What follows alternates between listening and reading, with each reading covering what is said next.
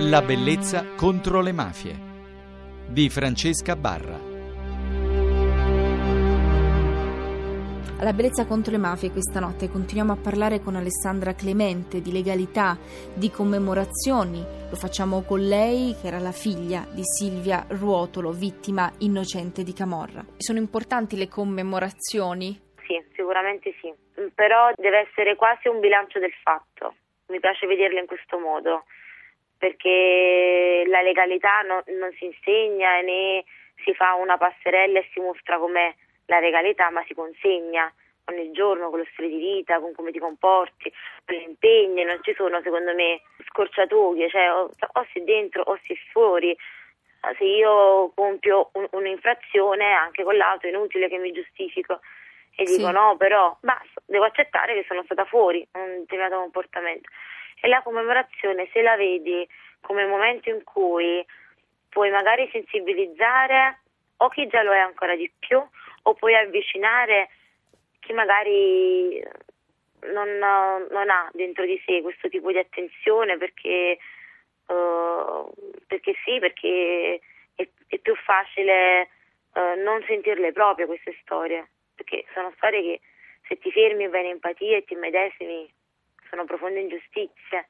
E anche le associazioni, è importante comunque appartenere ad un gruppo, ad un movimento che, che si muove, che agisce, eh, oppure secondo te alcune battaglie si possono fare indipendentemente da, dall'aggregazione, dalle bandiere? È importante comunque sentire. Ma io credo che sia importante, ma soltanto non per l'efficacia, perché questo non lo so anche la bandiera la più credibile potrebbe avere un fallimento. È importante dal punto di vista personale e psicologico il senso di comunanza di un, un'esperienza che è così dolorosa ti dà sicuramente un senso di forza nello stare insieme, un senso di solidarietà vero, questo sicuramente, perché sono fatti veramente che possono sconvolgerti l'esistenza e un, una società, lo Stato non può la, lasciarti solo e l'associazione, l'aggregazione, che sono poi realtà che nascono spontaneamente, hanno poi, poi il significato più grande proprio in questo, nel non lasciare soli chi viene colpito in questo modo così crudele da una forma di criminalità.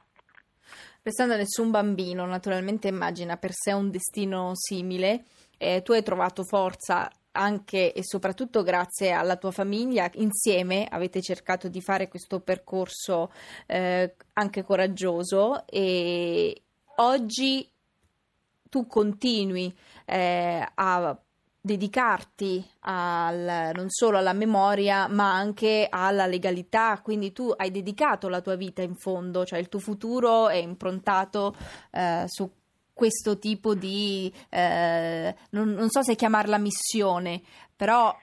Guarda, è molto... È, è la mia storia eh, e, e, mi appartiene. Questo sì. sicuramente mi ha dotato di un modo di sentire diverso. Mi sono iscritta all'università in giurisprudenza, ma immediatamente perché magari dopo i primi esami iniziavo a sentire il telegiornale e iniziavo a capirlo. Sì. Eh, col tempo poi mi sono appassionata al diritto, uh, ho avuto esempi legati alla professione della magistratura, per me molto alti. E quindi mm, adesso mi sono laureata a marzo in giurisprudenza, pensare di continuare gli studi per diventare un magistrato la vedo anche proprio come una realizzazione professionale di impegnarti per riuscire a raggiungere comunque quello che per te può essere un ruolo che giudichi personalmente credibile e importante per la comunità. Non so fare la differenza tra la missione e la mia vita perché i due piani si fondono, sì. poi col tempo cresci, sedimenti, capisci tante cose, però sicuramente uno va verso quello che, che, che gli appartiene e questo senso di giustizia che voglio per mia madre e che voglio per gli altri, che però non sento come un giustizialismo o come un accanimento, ma come voglia di fare, che un domani potrà essere anche di fare cose, mi auguro piccole, però concrete, importanti, con la fondazione, con i beni confiscati. per quanto riguarda la tua es- esperienza sia eh, di vittima, di, eh, purtroppo di familiare di vittima di mafia, che per quanto riguarda invece il tuo percorso universitario, professionale e, e anche da giovane, tu credi che i giovani abbiano eh, ancora fiducia nella magistratura, che si affidino alla, a loro perché davvero vedono in quel ruolo una, una speranza, un, uh, un cambiamento. Eh, Guarda, tu la senti forte? Nei giovani c'è sicuramente. Non mi sono mai confrontata e mi confronto con tante realtà diverse con giovani contestatori di magistrati.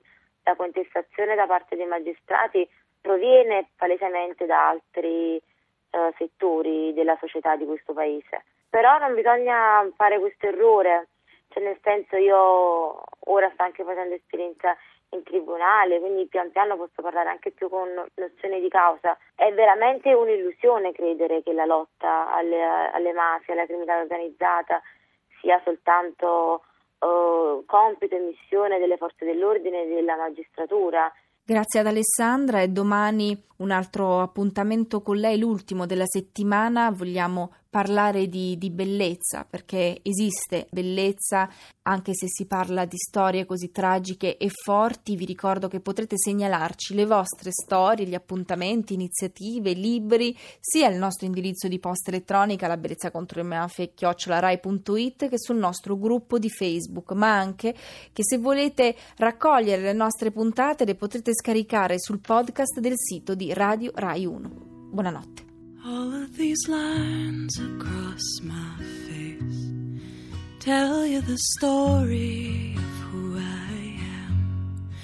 So many stories of where I've been and how I got to where I am.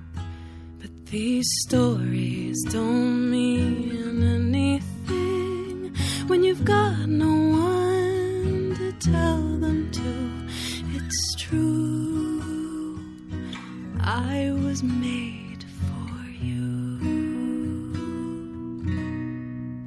climbed across